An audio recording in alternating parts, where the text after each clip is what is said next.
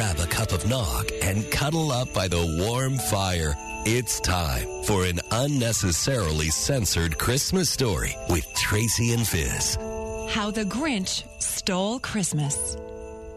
Every Who down in Whoville liked Christmas a lot, but the Grinch, who lived just north of Whoville, did not. It could be his head wasn't screwed on just right. It could be perhaps his shoes were too tight. But I think that the most likely reason of all may have been that his was two sizes too small. They're hanging their stockings. He snarled with a sneer. Tomorrow is Christmas. It's practically here. Then he got it. An awful idea. All I need is a reindeer. So he called his dog Max and he took some red thread and he tied a big on the top of his head. He slid his down the chimney in a rather tight pinch. But if Santa could do it, so could the Grinch. He got stuck only once for a moment or two. Then he stuck his out of the fireplace flue. Then he slithered and slunk with a smile most unpleasant. Around the whole room, he took every present. When he heard a small sound and he saw a small who, little Cindy Lou Who, who was not more than two. She stared at the Grinch and said, Santa Claus, why?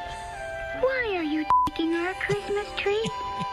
Why? Why, my sweet tot, the fake Santa Claus lied. There's a light on this tree that won't light on one side. So I'm taking it home to my workshop, my dear. I'll fix it up there, then I'll bring it back here. 3,000 feet up to the side of Mount Crumpet, he rode with his load to the tip top to dump it. You to the who's, he was grinchishly humming. They're finding out now that no Christmas is coming.